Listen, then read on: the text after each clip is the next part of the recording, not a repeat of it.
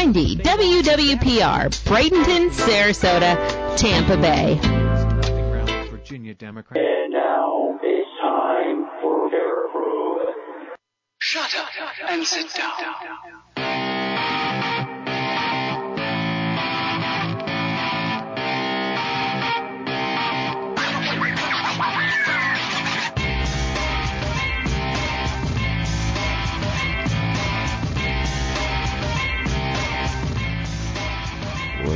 Ladies and gentlemen? Welcome to another edition of Paraprobe. I'm your host, Nicolas Cage. I wish I was working with Nicolas Cage. It'd be much better. Still, I'm Whole lot more professional, bro. Nicholas trapped in a Whole lot more professional. Holy crap, my headphones are up loud. Um, so, I'm gonna keep turning them up on you. I know, man. Holy uh, crap. well, happy Halloween, peoples. Yes, happy ha- Halloween. Happy Halloween. Or technically, what is it? All Hallows Eve. All Hallows Eve. Yeah, Yeah, there we tomorrow's go. Halloween. And then the first All Saints Day or uh, Dia de, yeah, Dia de los Muertos, right? Or is that the second? I don't know. Actually, uh, that goes into the 1st of November. Yeah, Yeah. after Halloween. I know things. I know. Don't look at me like that. Why? I wish you could see the way he was looking at me. We need like TV or something in here. need to be on YouTube. Bone I do want to put I do want to put some cameras in here where people can start watching us. dude, like because the- we're going to start here soon. I mean, we're going to be bringing in people in studio with us and everything that we're interviewing and such. And I'm sure we're going to be doing some really, uh, you know what? I'm wondering, since we're on regular radio, what all can we do in studio on video and get away with? I don't know. Uh, I don't know. You're the you're the knower of the things. I'm the I'm the guy that you have to tell not to do certain we'll, things. We'll, prob- we'll probably put the video on, videos on like YouTube. Well, it won't be Yeah. like connected to the actual station. yeah, so, no, yeah. we don't we don't want to. Uh, yeah. Yeah. Mm, Okay. Nope. Mm. All right. So, anyways, you're listening to Paraprobe on 1490 AM WWPR, um, and it's uh, you know like Jesse said a minute ago, it's All Hallows Eve. It's the day before Halloween. Um, I hope all of you out there are having a safe and happy Halloween and plan on having good times tonight and tomorrow because tonight's the adults' night. Let's be real. Yeah. Saturday night, Halloween Oh. weekend, all the adults are out partying tonight. Dude, last night their costume parties. the adults were partying across the street from me. It kind of reminded me of me like when I was a little bit younger because uh they were literally setting off fireworks like I used to, like just randomly in the middle of the week. Ba-doom! I woke up like in the middle of the night. It was like one o'clock in the morning. Kaboom! My dog's flipping out. My three year old's crying. My wife is pissed. You know what? I'm kind of confused though. I saw some kids all dressed up in costumes on my way here, and they didn't look like they were going to like a party. Well, they're uh, they're they have different events and stuff. Like um last night they had um some stuff in St. Pete, Seminole, Largo area. Okay. Um for like kids to go around and do Okay. like almost a trunk or treat or Yeah, I was just wondering like if these kids were like trick or treating tonight, like who all would be expecting that? yeah, it's just it's like you know how people celebrate their birthday like through the whole month. I think Halloween needs to be a national holiday, and like November 1st, everybody gets to have off. Yeah, well, I already took it off, so ta-da. there you go. All right, so anyway, uh, we'll be rolling into our show here shortly. Today we are going to be talking about the absolute favorite talk of one of my. This is going to be one. I guarantee it's going to be one of my favorite shows from like a lot of shows that we've done. Oh, I'm gonna mess it up then. Oh man, uh, we're going to be talking about our picks for our favorite serial killers, and I don't know if I can make that sound normal. And no matter how I say it, it's not going to come out normal. No, because I'm not saying that we look up to serial killers. We're just saying that these are like the most. These are the most demented people we can find to talk about. Yeah. Let's, let's just be real about it because that's what I did. I found the most must like when I get mad about them when I'm like reading about them, like it, it's legit. Like Yeah. these people are effed up. And yeah, this he he's from a law enforcement background. I went to college for crime scene technology. I didn't work in it because I don't like dead children. Like that. That's yeah. that that kind of struck a chord with me, and I was like, no, absolutely not. I can't do it. Sorry, but you know, there is that background, that desensitization, and there is that little fascination because, like, I took criminal justice classes in high school, and we had to Okay, do first like, off, nobody can say they don't have a fascination with these things for a couple of reasons. One, look at how popular horror movies are. For number one, Hmm. that means a lot of people are obviously into it because a lot of people watch these movies, you know, us included. Yeah. Uh, number two, when you go by an accident, everybody slows down because that makes me so mad. I swear, man. I swear. We all know we're not dumb. It's not because you're trying to be safe. Everybody wants to see the dead body. That's why everybody slows down and looks. That- Let's be real. I, that drives me I crazy. know. Like I know that's why. I don't do it. but- Usually it happens like when I'm either on the way to get my kiddo from daycare or like when I got him in the car and I'm like literally driving like, I don't know, I'm driving like I'm transporting the freaking president when I have my kid in the car. Like, Yeah, yeah. you need to get out of my way. You get too close, you're likely to get like violenced. There's a new term. We're going to get violence. Not sure what's going to happen, but we had a very, you know what? Speaking of Halloween weekend, we had a rare sighting today, almost like a Bigfoot sighting. We saw Blue. yes, yeah, we yeah, saw yeah. our boy Blue today. Yeah, dude, and he's looking good. He's got all kinds of cool stuff going on. Um, he is at. I, I got the paper in my pocket. Where's it? Where's it? Where's it? It's it's kind of like a Bigfoot sighting. You, you hear of it, Dude, you and- see, and he's every so driving. often. He's freaking driving. Yeah, like and he's driving. he pulled up in a car, and I'm like, oh, there's some some person in the car. I thought it was somebody in an office next door, Yeah, yeah, yeah. the studio. I'm just looking, and it's like, I don't, I don't even recognize him. Blah blah blah. You know, and boom, blue gets. I'm like, did you just drive here? uh, but no, he's going to be at the uh, Sarasota medieval, medieval fair. Um, apparently he's got a uh, fight. And a stuff. fight that's going to be Yeah. happening. Yep. So, Sarasota uh, Medieval Fair. It's going to be Saturdays and Sundays, November 6th through the 28th. Uh, it, for the new 2021, it's a 2021 Scottish theme. Yeah. Running from 10 a.m. to 5:30 p.m. Uh, and the location, let's see if we can find it here. Uh, Woods of Mallaranny. Um, it's going to be at 29847 Florida Mayac- 70 East, Myakka City. Yeah. All right, so out there at State Road 70 is going to be a 2984. Uh, I'm sorry, 29847. Uh, yeah, FL 70 East, Myakka City. There you we can't go. read anymore, can you? No, I can't. You need glasses. Oh, they're on the table. Look at that. I don't need them for reading close up. oh. I only need them for like far off. Anyways, when you go to this thing, just look for the like little mini micro machine that is beating holy hell out of everybody with two piercings in his lip. That would go. be blue. That would be blue. I mean, it, he looks like he can swing a sword. Oh yeah, yeah. I mean- he- that was almost like a disembodied voice. Yeah. All I heard was, "No, I'll get my ass beat." no, no, no. We're gonna have to do some tutoring then. no, no, right? Get him a lightsaber. yeah, how about that? There you go.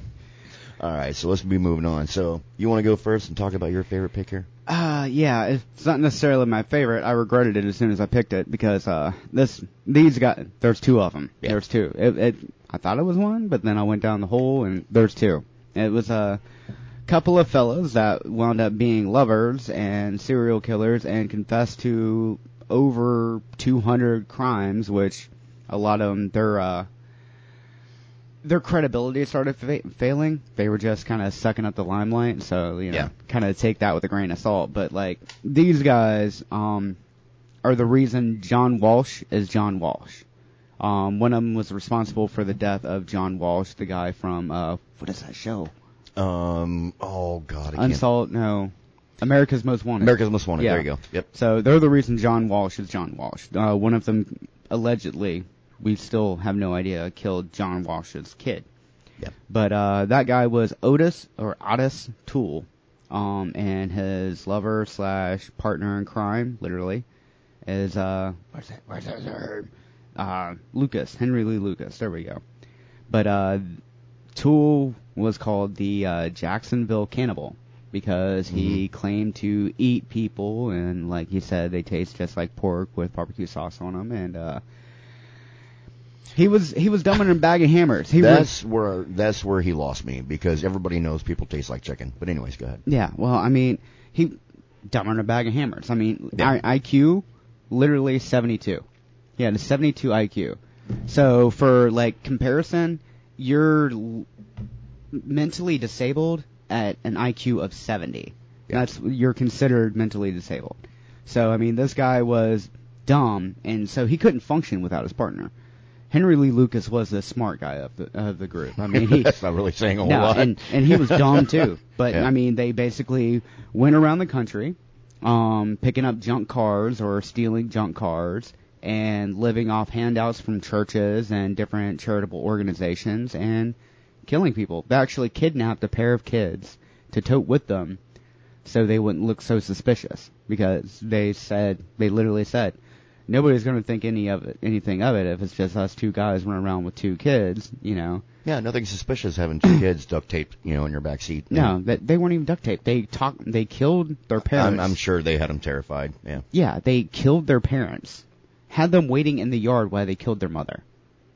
Like that. I mean, and just some of the things I, I I'm not even going to get onto on the radio, but like just basically the reasoning wasn't because like oh I had you know some you know daddy issue blah blah blah or you know this type of person.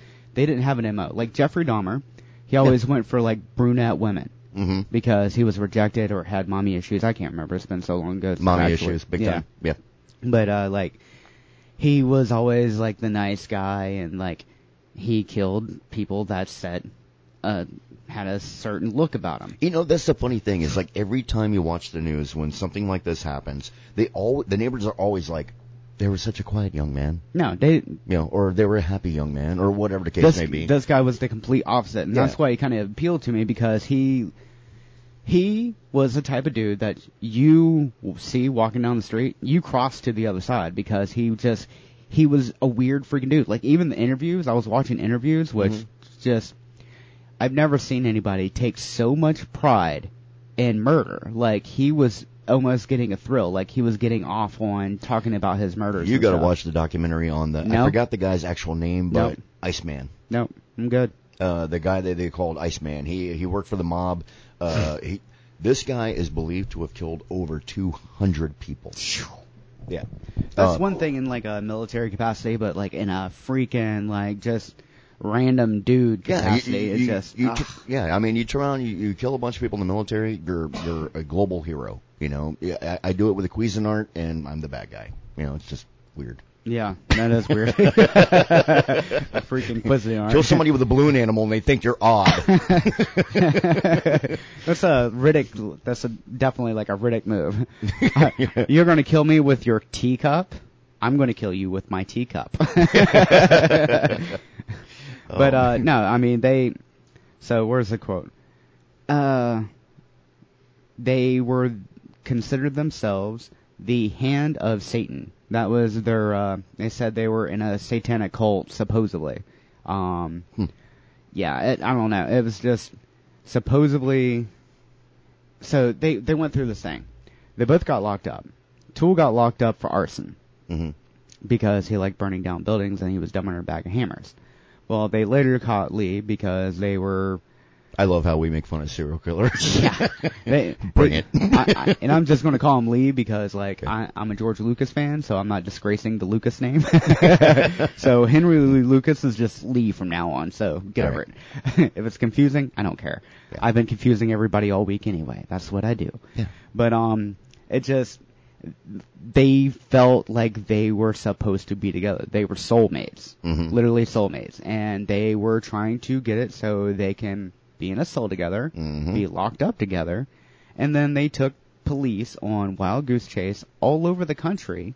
Literally wild goose chase. The police were because this was in the 80s. The there was no DNA. There was no confession. Was like the highest grade of evidence for them. Yeah.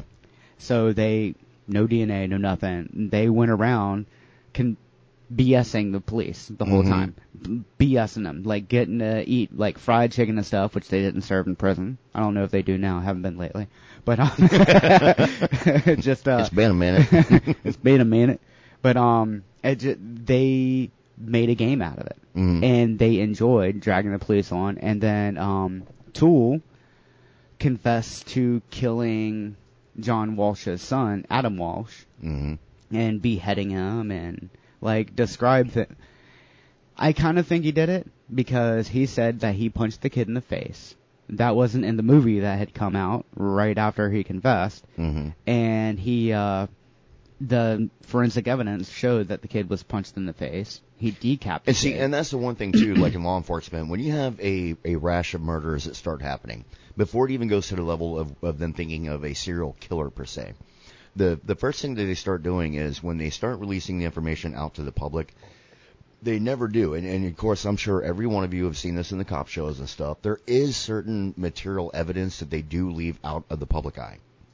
And they do that for a reason because it is to rule out the crazy people out there who want to have an image of being this serial killer that will literally had nothing to do with the crime whatsoever Mhm. and go to the police and go, "Yeah, I did it." And that's what they do Yeah. is they start asking them, "Well, because they feel like a celebrity and they want Yeah. that notoriety, that recognition. I mean, it's like um some of these trolls on the internet and stuff. And it's scary because it happens with every single unsolved murder. Oh, yeah. Every one. Oh, There's yeah. always somebody that will come out of the woodwork and try to claim that they were the ones who pulled it off. And as soon as they start asking some of the basic questions, like, well, where were you on such and such night and all that, they wind up ruling these people out really quick. But however, the problem is when you have them coming out of the woodworks because let's be real, folks, um, there's a lot of crazy people that are around you at all times that you're probably completely unaware of. You know, I mean, it, it really is. I mean, it, it- per capita for every town, city, everything like that, hundreds, easy. Oh yeah. Yeah. Even a little town I grew up in, we had one serial killer that like hardly anybody knew about. The only reason I found out about it is because my criminal justice teacher back then, he was a former police officer and was telling us about this guy who recently, like within a couple months, had been caught. Mhm. Like, and he was breaking in. He would kill everybody in the house and then burn the house down. Now, as a uh, volunteer, like I was on the volunteer fire department. Mom was like full fledged. I was under 18, so I had to be like you know mini, junior, whatever. So I didn't go to like a whole lot of big fires until after I turned 18. But there was, I remember hearing about like just random fires in places, and Mhm. sure as heck, this guy, you know, had went in and like killed some people and stuff, and like he did it like I think it was like two or three times before he got caught. Yeah. Because it's a small town, it's hard not to get caught. Well, like the person that I told you that I was going to talk about later in more detail, the town he's from where he committed all these crimes mm-hmm. was only like six to eight hundred people population. Jesus. Yeah, uh, between six hundred to eight hundred people, and uh, and that's at pretty much at any given time throughout the year. All right. Well, the biggest thing that drawed me to these guys, drawed, drawed, drawed. Is that even a word? Drawed. It is now. drew drew me to these people was like they cannibalized some of their victims, hmm and it wasn't like uh because like oh I like eating people. It was a because I could, or b I didn't have money to buy groceries. Wow. Like and uh, uh, like the whole supply chain thing that's going on right now. I'm like, how many people How many serial killers have been activated because of the supply chain? Yeah, well, and then on top of that, how many people are like, huh? My neighbor looks like they were good to eat. You Yeah. don't. I mean, you got to think about this. All right. During the time of the pandemic, when it first came out, when they really went into lockdown real heavy everywhere, right? Yeah. we went in lockdown. We, we're talking about it like a video game. When Oh, it first um, came out, Well, what I'm saying is a lot of murders upticked big time during that time. Oh, yeah. And why? Because more people were home. yep, So all these common criminals that were normally breaking into houses that had never committed murder before now wound up committing murder because people were in the house. oh yeah, or getting murdered because like people were home, and I remember hearing about a whole lot more burglaries and stuff. And, Oh yeah, big time. I mean, our house.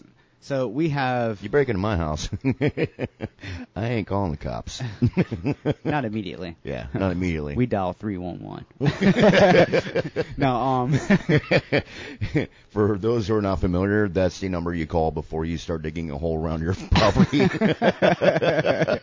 because of, you know, wires underground. yeah, and, you, you know. gotta make sure those are out of the way. Yeah, so we don't call 911, we call 311. So, But no, um, so usually because we are in a weird area because Mhm. we're like right in the middle of the population center in, in St. Petersburg. yeah, yeah, yeah.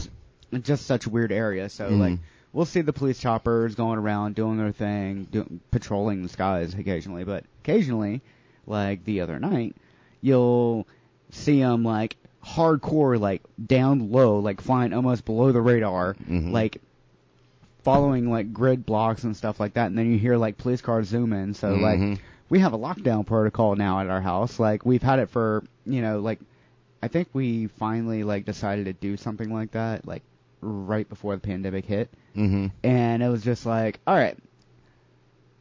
We're locking it down. Like, lock everything. Just make sure everything's good. You know, hey, you know, this is the plan. You do this with Jax, and uh, we'll, we'll. We have a our security alarm Molly, our dog. Oh, yeah. and Molly will rip your leg off. Yeah. yeah, yeah, no, she she'll she's super sweet if you're like a friend and like oh yeah, yeah. Super sweet dog. if she if she knows you, like Yeah. she'll bark and act all crazy and Yeah, like jump in your lap and like lick you to death. But yeah, then she uh, she really does think she's a lap dog and she's a big dog. yeah, But and but don't try to break in. no, no, hell, my Good luck. my stepbrother my stepmother showed up with my grandmother and uh she knew my grandma. hmm and she was all wiggly and licky and you know as soon as my stepbrother stepmother tried to come in the house like trying to eat her Yeah, Molly. Molly's mama. The best way to describe it is Molly takes it kind of like it's the Hunger Games. So yeah, good luck. oh god but We're no gonna play a new game of Survivor, but it's literal. yeah that that's basically you know what my mom's never seen the hunger games really? yeah she, we, we had this conversation. I thought she would like love a movie because like that uh, people were talking about that uh netflix show what the hell uh, oh, uh, that. Oh my God. where is it hold Uh, on uh, Squid Game. yeah squid game Yeah. so like I knew that's what it was gonna be about. I've seen Island Boy. I had to throw that out there. I I, I Sorry. watched a couple episodes of it with Becky, but I was just like, all right, yeah, no, I, I get the gist of it. This is Mhm. going to be like uh, Saw with you know money. I want to play a game. No, you, you're going to play a game because you're broke. and yeah, no, I just uh, ugh, nope, I couldn't get into it. Yeah. I have yet to watch it. I have not watched one episode of it. It it'll keep you going, but like it's it's kind of predictable. I'm still trying to figure out the whole Island Boy thing, the the the paranormal, you know, pull of that because two guys, you know, everybody knows who, who they are. I looked at it. I've watched I- I, I- watched a couple of no, their no, no, no, no. I actually follow both of them on TikTok I saw a just meme. because. I saw a meme and I was just like, nope, I'm good. I moved on. Mine was that morbid curiosity. I had to look. No. I started watching the video, but the sad part is, and, and and trust me, anybody who knows the Island Boys and her video, if if you watch them and they start singing that song, you cannot help but to get it stuck in your head. Nope. I swear to God, you'll be walking around going out of nowhere. You'll be like, I, dude, you could be in like grocery shopping in Publix and be like, man, I need some beans, need some chicken, yeah, maybe a couple of steaks for tomorrow. Island boy, it'll just pop in your head, dude. No. Yeah, no, it's good. total ADD. All right. Well, uh, on that disgusting sour note, let's uh, swap over to your big list of paperwork over there and uh, Yeah. find out about your sick individual. Yeah, we were we were going to do like a mad list of different serial killers. Yeah. But I started researching one, which I was already pretty familiar with, anyways, because of the horror movie aspect behind this person. That I got stuck in that rabbit hole. Yeah. And, and yeah, and Rabbit holes are a thing, buddy. Yep. All right, so I'm going to be talking about Ed Gein. And for anybody out there who's into horror, especially when it comes down to serial killers, slasher movies, stuff like that, guarantee you've heard the name Ed Gein at one time or another because there are a lot of famous movie, uh, you know, villains that were killers that were basically based upon him. All right, and a prime example is uh, a couple of them off the top of my head. Buffalo Bill from uh, Silence of the Lambs was based on him. It puts the lotion in a basket. Exactly. uh, Leatherface, Texas Chainsaw Massacre. Um, and also, too, there was a gentleman who started writing a book one day, and his name was Robert Bloch. This guy started writing a book because he was so intrigued by Ed Gein that the story of Ed Gein and how he basically came to be psychologically is what turned him into the idea. So it wasn't based on Ed Gein, but the idea of Ed Gein. He wrote a book called Psycho. No. Yes. Oh, dude. So yes, Norman Bates, the, you know, was basically you know eh, the, the story of between the love of you know Norman Bates and his mom, you know, was basically the the premise of, of how he came up with that was because of Ed Gein. Jeez, dude. Yeah, so Ed Gein, who was uh he was born in La Crosse, Wisconsin, in 1906. Where's he from? Uh, La Crosse, Wisconsin. Wisconsin. I thought you were going to say Wakanda for a minute. Wakanda forever. Kill them all. No. oh, Um, God. So he was born in La Crosse, Wisconsin in 1906. All right. So Ed Gein and his brother Henry, he actually had an older brother named Henry. Uh, they were raised there until he was about maybe eight years old. And then his mother, who was this overzealous Christian fanatic. And I'm not talking about the the mom who wakes you up, you know, on a Sunday morning and threatens to beat your butt if you don't get up because we're going to church. But then when she's walking around church, she's all nice and smiling at everybody. No, she was way over the top zealot with this and was very domineering over her two boys and her husband.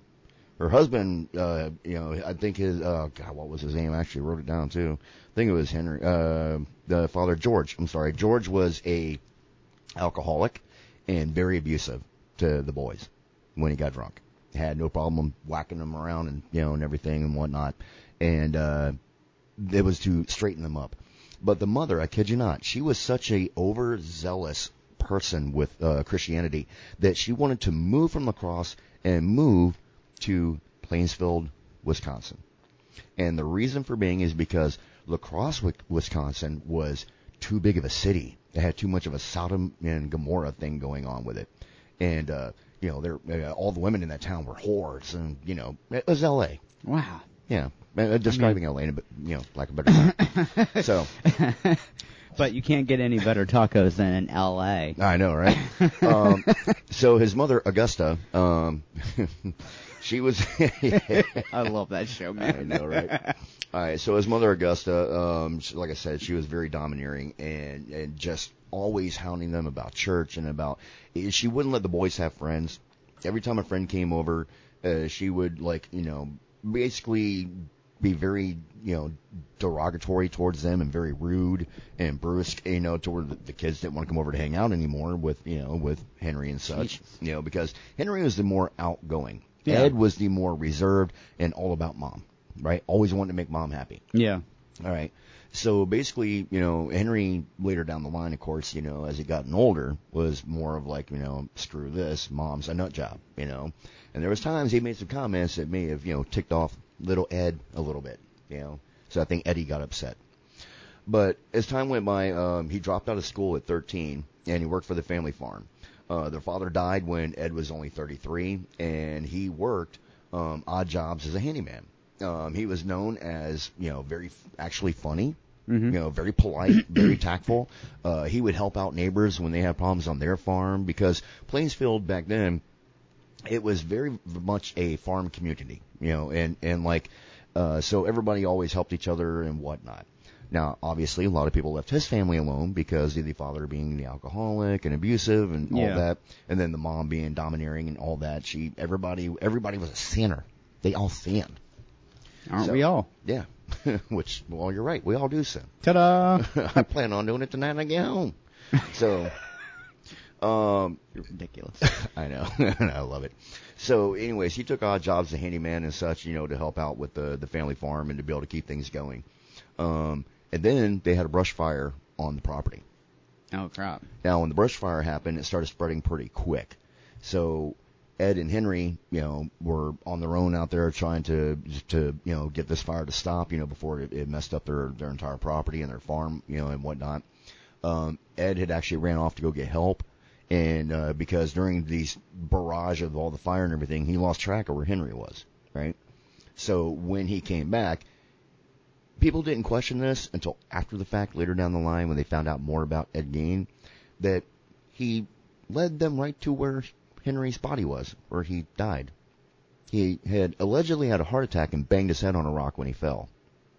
I think it might have been the other way around because Henry and Ed obviously had their issues, you know, Mhm. that sib- not only sibling rivalry, but because Ed, you know, had such he, he held his mom on such a He worshipped his mother. Yes, big time.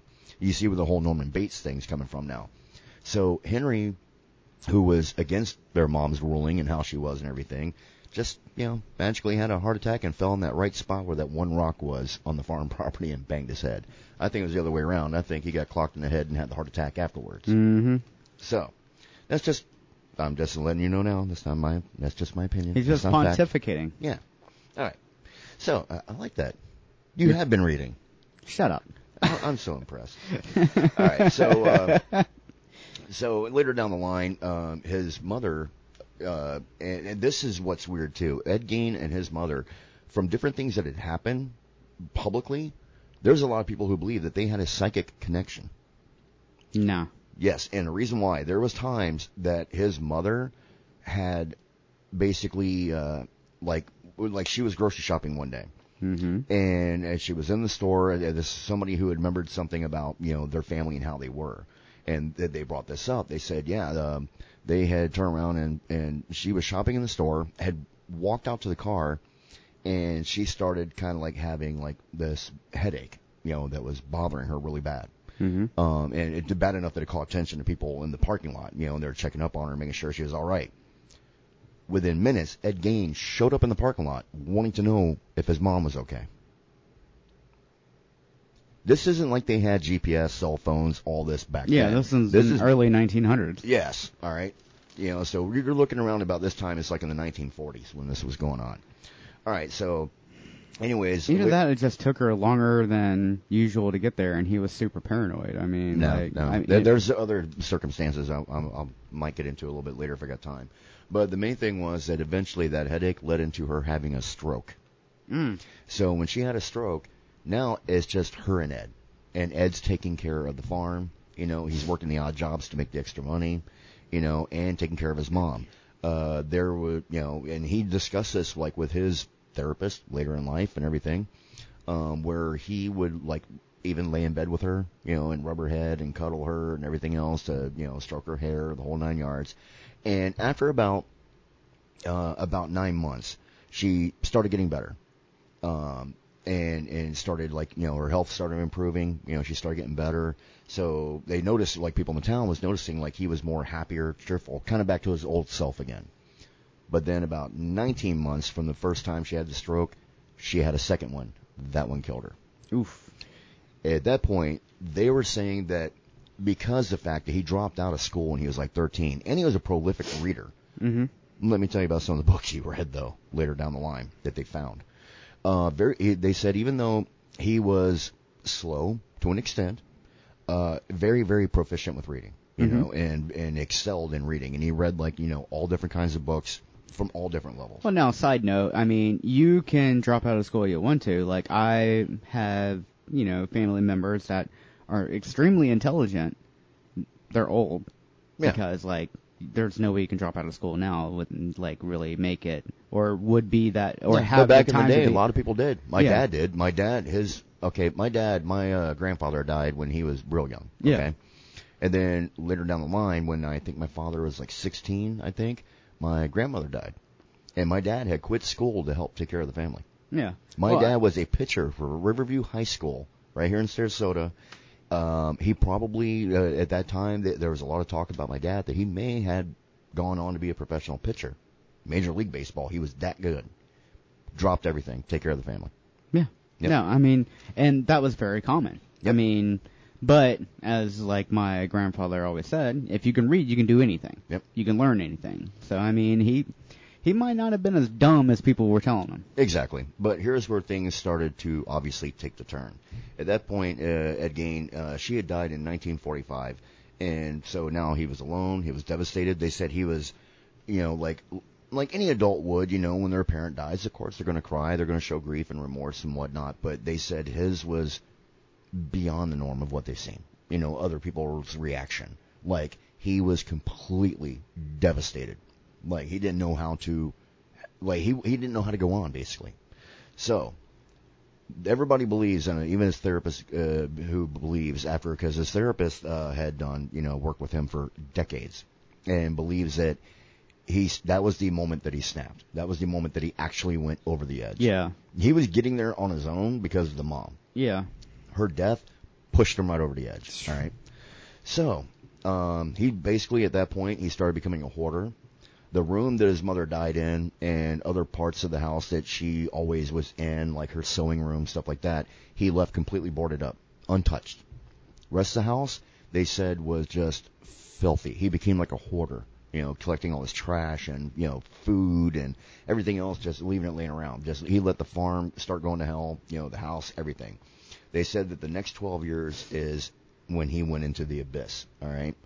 So, Twelve years. yeah, 12 years of this, all right? Because it, this didn't happen all right away. So, later down the line on November 16th in 1957, um, it was during deer season. And remember I told you, a very small town. There's only a population between 600 800 people, right? Yeah. most of the men gone. They're they're out in the out there hunting, you know, getting their deer and yeah, all this getting other a stuff. deer for the next Yep. pretty much year. So the town was pretty much during that time of the year it was like a ghost town. Not a whole Mhm. lot of people in town.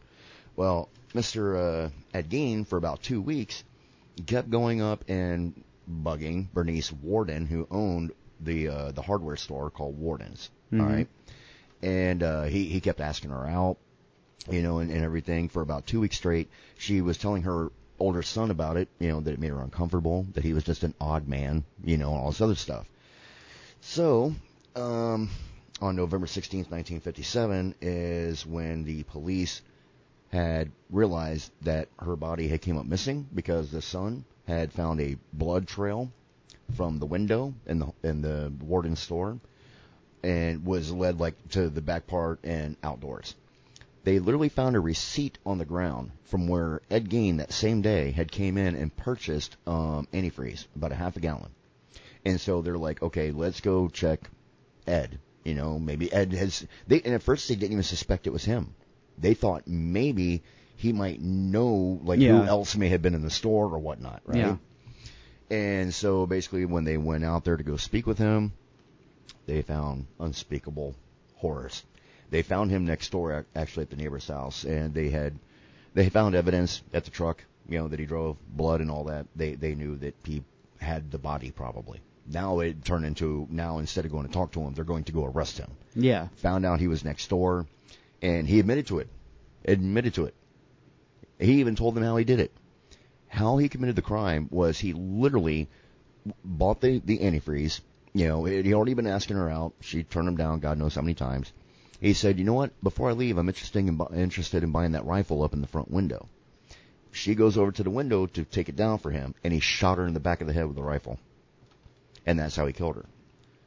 But instead of just murdering her, he took the body home.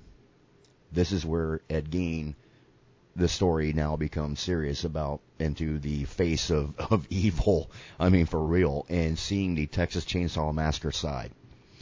So at that point in time, the police did a raid on the home to start looking for the body. They opened the door and came through. This is when they found all the trash and everything else.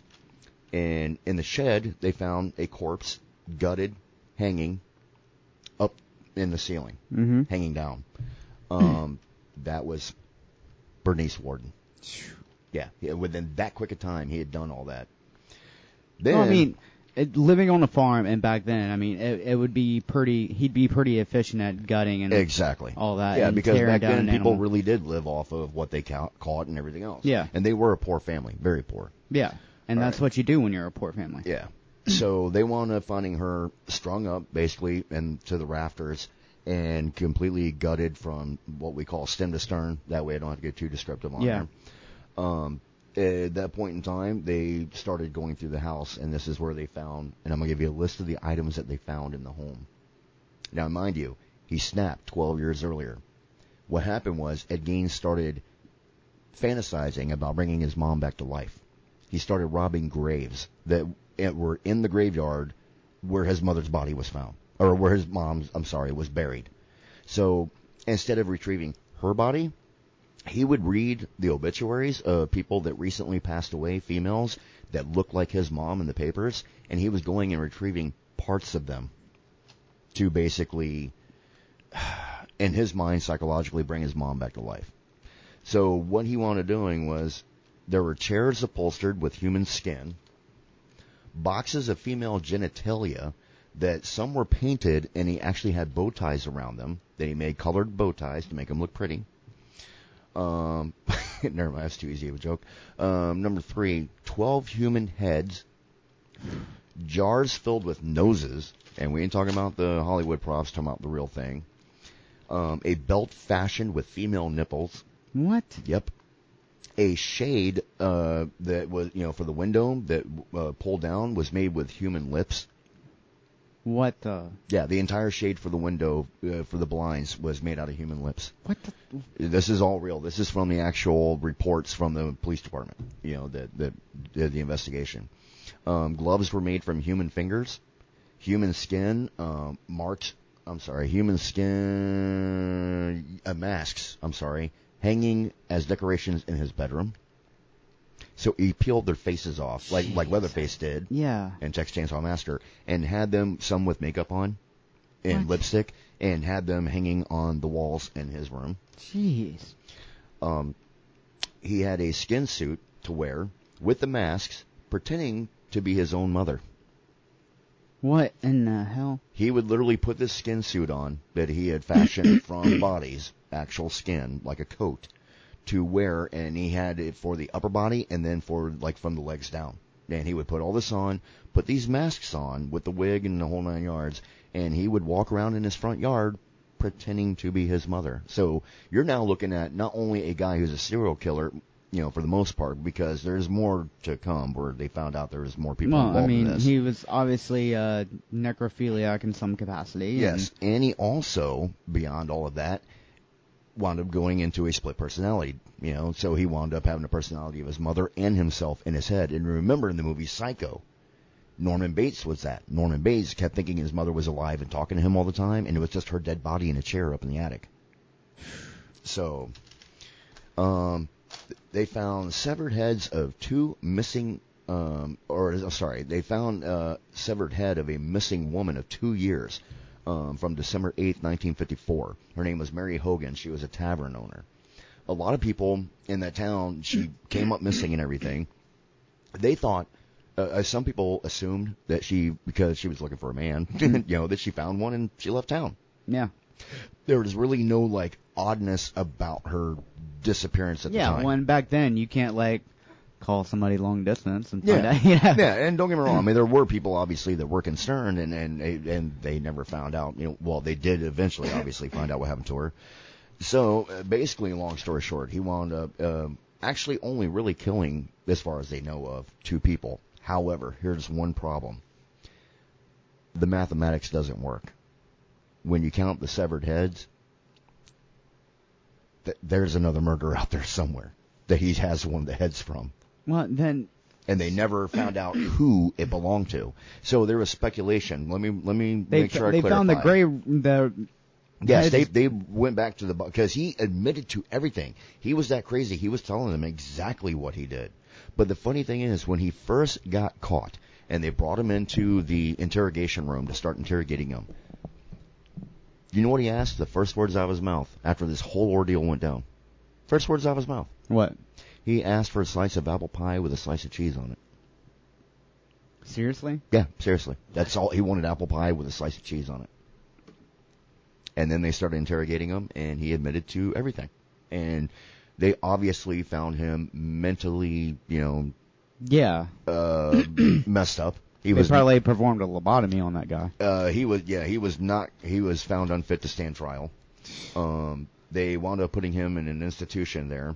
Uh, he stayed in that institution until the age of let's see here he died in July 26th of 1984 from lung cancer. What? So of all things, lung cancer killed him, and I think he wa- he was like in his 70s at that point when he died. See, look, all right. I'm gonna get off track. Sure. But people like this and people like Otis and uh Lee, whatever his freaking name is, like, I'm not one. I I don't like to see things suffer. Like animals, people, anything like that. I don't like to see anything suffer. But these type of individuals Mm-hmm. should definitely suffer. Like, and then and then Well- not not be a burden on the prison system for how. Hold on, what what, what year did he get caught? Uh, he got caught actually in 19, what was it, 40, or, I'm sorry, November 6, 1957 he was caught. So he was in jail for But he committed 50 these, years. he committed these crimes of, of everything he was doing from the necrophilia, the body, the body robbing and all that, you know, and including the, the two murders. All that happened from 1947 all the way up till 19. yeah, but he was in prison for 30 freaking years. Yeah. Pretty much living it up, three hots on a cot. I mean, Yeah. exercise every day, and like you can pretty much like educate yourself in there and do whatever the heck you want. Well, for the most because they found him unfit psychologically to stand trial, which means you cannot prosecute that person at that Yeah, time okay, if like- they cannot. If you have a person who is Him- so mentally damaged that they don't understand what's going on around them and the process, I don't know. and well, I'm, trust me, I'm not defending it. Don't get me wrong. I'm not defending it at all. I'm just telling you the the facts behind it. if someone is deemed that they they truly are unfit for trial, what that means at that point that psychologically they don't understand the crime they're being charged with. They don't understand what's happening to them. In, in a sense, and what I mean is, okay, you take a schizophrenic. they Yeah. could be sitting there at their own trial. You know, they could have wiped out 10, 15 people, right? Just let me hear me out, all right? They start giving them the facts and everything, and they may know some of the facts, but they also might tell you that they talk to Jesus every day. And in their mind, that's their reality. It is real to them. No, I get that. I 100% get that. And it may have been a split personality that committed the crimes in the case of a schizophrenic. Yeah. I honestly think that this dude just didn't care. And he was so proud, and he wasn't like proud of it. He just didn't care enough to deny it or to try to hide it. He was like, well, I already got caught, so might as well tell There, him. there's more to it, obviously, that I haven't given out like all the details of everything for for this, but he was nuts. Yeah, He- but he this totally this was also the 1950s. People were Yeah. a lot more honest back then, and you wouldn't expect a you in know a sense, I do agree with that. I do agree with that, and here's why: because back then, this is probably one of the most shocking things. I mean, even today, by today's standards, is shocking Yeah. to say the least. It's- all right, but for back then, imagine. yeah no I Yeah. that that's why I think that he was not crazy. But a, I think he was just flat out just evil, and uh, he's not crazy, and he got literally got away with murder because, and that's what the way I see some of these guys. Like I can get having remorse, like. Let's say you know you someone breaks in your house, you shoot The them. Iceman, I was talking about earlier, killed like over 200 people. The only thing he ever admitted to that he felt bad about, honestly, was hurting his family. Not that he physically hurt them. I'm talking about because of when he got caught, you know, and what their his family had to go through. They knew nothing about his crimes. They had no idea he worked for the mob and did hits, Yeah, you know. And uh, but and you can you can feel some type of remorse out there. Fact, even like a, and Alec Baldwin. I'm I'm going there. I am going there today. Alec Baldwin. Alec Baldwin. That person die or he just shoot him. I can't remember. uh, actually, there was one round that penetrated the first person that killed him, okay. and the second person was injured. So from Alec the- Baldwin the accidentally killed someone because he was, let's just face it, he was reckless with a gun. You always assume every gun is loaded. You know, he accidentally killed someone. He ignored the rules of gun safety that everybody knows. You don't point any type of actual firearm at somebody and shoot them unless you know that it's unloaded. You know, don't care. That's non-debatable. That's not up for debate. But he can still feel remorse for killing someone. I don't. I don't think he should be like strung up and you know killed and all that stuff. You know, Yeah. things happen like that. Accidents happen. Stuff happens. I'm I'm talking about like gruesome killings that obviously some thought had went into it. Yeah, yeah. There Like, was thought behind what There's, Epstein a, did. I mean, yeah. there's years and years and years of like him doing Buffalo Bill crap, you know, Yeah. and like just like on a whole another level, and it, it's more than schizophrenia. There, there's there. Look, I I'm not saying he has schizophrenia either. I know I have. I'm just saying I have personal experience with schizophrenia, like not so do I. and, and Yeah. there, yeah, and, that's not how schizophrenia acts. You know, not all the time. Like uh, rare, rare, rare, rare, rare cases. But that's not how. Yeah, I was gonna say I had one to get got very violent with me. Well, so violence is a thing, but Yeah. usually they have to feel threatened, and and they're usually driven to that point. and this individual's mind, they thought they were being threatened. Yeah, You know, and in all fairness, they can't help that. You know, And the individual- So, but hold on, let me clarify something, okay? Just give me a second here. I All right, that individual that I had to deal with, in their mind, what was happening to them, physically was not happening. In their mind, it was happening, and so that was their reality. They thought it Yeah. was really happening. That person turned violent, and don't worry, this person was not hurt or anything of that nature, you know. But we did have to detain and subdue the person. All right. Um, but in that scenario, like I said, um, even I knew that because of the situation, I had to be very careful. yeah You know, very uh, to be honest, you know, emotion. I had to use emotion. I had to turn around and go, okay, this person, it's not their fault. You Yeah. know what I mean? yeah So it's like you got to be very, very mindful and careful on how you pursue it and how you deal with it. All right? exactly. Yeah. Yeah. No, I mean, and and the case that I'm familiar with, um, there was some things, questionable things going on at their place of employment, which Mhm. was in a law enforcement capacity, hmm and there was some fellow officers in that regard that were putting this person's life in danger. Yeah. There was actual danger involved, and that's when they supposedly broke and supposedly went off the deep end. But it the it sounds so rational because like it if you were there and saw it, like if it was you, Yeah. and like you were in law enforcement capacity, and one of your fellow officers were tr- basically trying to get you killed, Yeah. Yeah. you would kind of snap too. Yeah. But like instead of like snapping, they tried to do the right thing and were diagnosed with that. You know, Yeah. I mean, so like there's still a rationale when it comes to schizophrenia. Yeah. It, it may not be the necessary. It may not exist necessarily. Trust me, But- everything we're talking about right now can be a debate that could go on, uh, which still goes on today. Not this. Not Uh, this guy. This guy was. No, I'm just messed saying. up. Even Oof. individuals like this, if it happened today, would still be put into a insane asylum. They would not be put in. They would not be arrested and put into jail. That's evil. Yeah, That's wouldn't. flat out evil. Because like, okay, if someone did that to let here's the thing. Oof. You can see this is this is why you you did this on purpose. Yes, I did. I hate you. Because it, it leads to a good talk and a good debate. God, I hate you. a lot of people do, but I don't care. All right. Ah, here's the thing. What rational person would commit these atrocities? There obviously is a broken brain somewhere. There is obviously an issue. Now, before Evil. you say a word, Satan, evil. some people are, I agree, born evil. Some Yeah. are. I, I have, trust me, We've I've seen some, it. yeah. Yeah, there's no doubts about it. There are some people that, never mind, I'm going to go there, what I would rather do. because in some places, you know, that, that's not good. Um, yeah, in, in that capacity, I mean, there are some people that, you know, may commit these atrocities and, and whatnot, and honestly, because of their brain, they may not even realize that it's actually wrong. And I'm not trying to defend any of those individuals. Trust me, I'm not.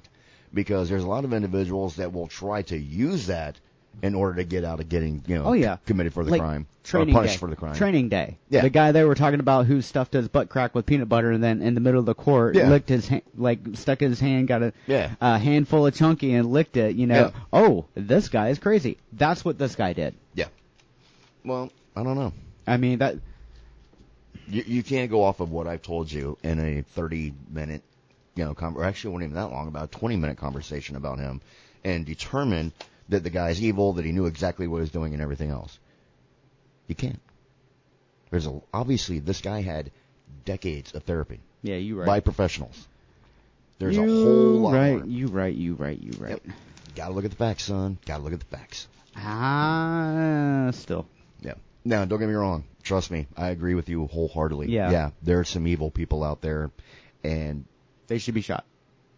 Flat out. let's just Like- say like- that karma needs to deal a hand. We'll Either way, way. like, all right, yeah, fair enough, fair enough. Yeah, I recant that, but like, yeah. I, I don't think people who are like, like my guy, um, that weirdo that I was Yeah, yeah. talking about, they shouldn't be a burden on the system. No. If they're like, or they should be subject to scientific experimentation. There you go. Like And see, in- I- instead of I instead like of that. I like that idea. Like You let's know find out what's wrong with the brain Let's and go let's ahead- experiment on them. Let's go ahead and let's help the community. Donate them cents. Let's go ahead and help the community mm-hmm. out there that is against capital punishment, that thinks that we have no absolute, no matter what the person does, should never, never commit, you know, commit somebody to be killed. You know, they do the that to your family member. Let's see So, how you feel but- about that. But I'm just saying. Oof. I'm just saying. Oh, sorry. Dude, it didn't These- happen. Calm down. These guys get me fired up, man. But the thing that I was getting at is, okay, well then, fine, you're right. We will not kill them. However, we're going to do some substantial tests on them. How about that? Let's bring back lobotomies. Well, yeah. But it kind of takes the fun out of it at that point. Yeah, sorry. No, I, I'm very You can't punish the victim if they don't understand. This is why I. This, th- no, no. If they understand, I'm talking about the guys that understand what they did and are proud of it. Oh no, I'm talking about the bad guy. You can't punish them if they don't understand. If we do a lobotomy on them, it takes all the fun out of it. Yeah, They yeah. got it. You got to let them feel the fear. fair. But I must have been Lucifer in my past life. like you, you might have been like possessed or something. I don't know. You might be possessed. Let me let me do some. Yeah, you didn't flinch. You're not possessed. All right, cool.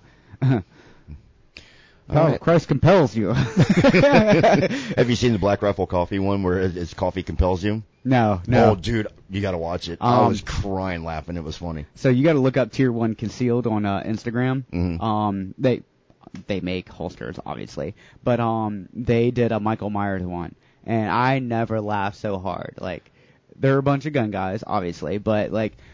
Michael Myers busts into this room, and you got all these guys cleaning their guns, and they're just like looking at him, and it's like, I'm sorry, and like uh, backs out slowly, like then reaches back in and like slowly grabs the door. Sorry, sorry. That's like the sorry hand thing. like I'm out.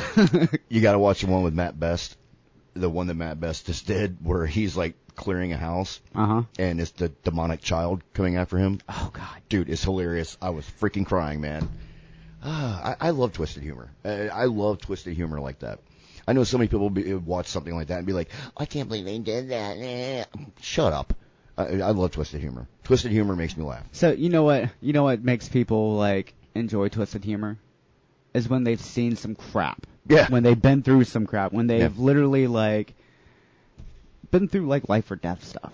hmm You know that that's when a lot I find a lot of people enjoy most twisted humor. Like I didn't really enjoy twisted humor. I was super sensitive till I went through some stuff. Yeah. Like I mean, and look, I, I'm putting this out there. I was picked on so hardcore on one boat because I was on a boat full of jarheads, and Mhm. like until I had been through some crap and like kind of developed a different outlook on things, I was an outsider, 100% an Yeah. outsider. And then like I mean, You know how I am. If you Oh, try yeah. to say something negative to hurt my feelings, you're going to be wasting your time. yeah. Yeah. Dude, some some stuff Sorry. went down. We're we're gonna leave it at that. Some stuff went down, Yeah. and then after that, it was a whole different scenario. Like one Yeah. of the boys, like I, I'd fight and die for those guys. Like they're Oh, they're- absolutely. they're, my people. When I was in the military, like, okay, how can I put this? Um, you should never haze. Did Bull we crap. haze? Yeah. Yeah. But but we haze each other, and that was our welcoming to See, our group. But right? hazing has a purpose too. Well, ours wasn't like the haze that would like you know break or kill somebody and put them in the hospital. No. You know what I mean? No. Now, did we fight? Mm, okay, let me Yeah. rephrase that. Intentionally put them in the hospital. I mean, look, look. Yeah, I mean, I, I've crap heard happens, some stories. you know. I've heard Yeah. some stories. I've been involved in some stories. Yeah, and, yeah, uh, yeah. But but that was how we welcomed each other. But like you said, at that point in time, it built this brotherhood. You know that Yeah. you would you would die for these people and not even think twice. yeah, no. I and mean, you know me, I've got I got friends like you, you know, uh, Jay, you know, and, and a couple other people in my life, and and we're talking a very like I can count on one hand probably that yeah, I would literally take a bullet for them. You know, like one of the defining moments of like how a man should be under pressure. There's this guy, Trent Nequin. He Mm-hmm. he was a jarhead. He was a good dude. He took me under his wing on the boat because I knew crap when I came to that boat. Mhm. And this dude literally like, no, you stay back. I've lived a life. You know, if this goes wrong, it's like that's a freaking man, bro. Like Yeah. that right there. He he. I was ready to go out there and you know do. We had to do some stuff. We were taking some serious seas and like the boat yeah. could have been in really bad shape. But I like, could literally die tomorrow, and I could be standing at the pearly gates, and I'd be like, "Oh, I had a good run." yeah, no, there with you. yeah. Holy crap! Yeah, it's That already quick. time. Jesus. All right, so we everybody, need a bigger show. yeah, we do.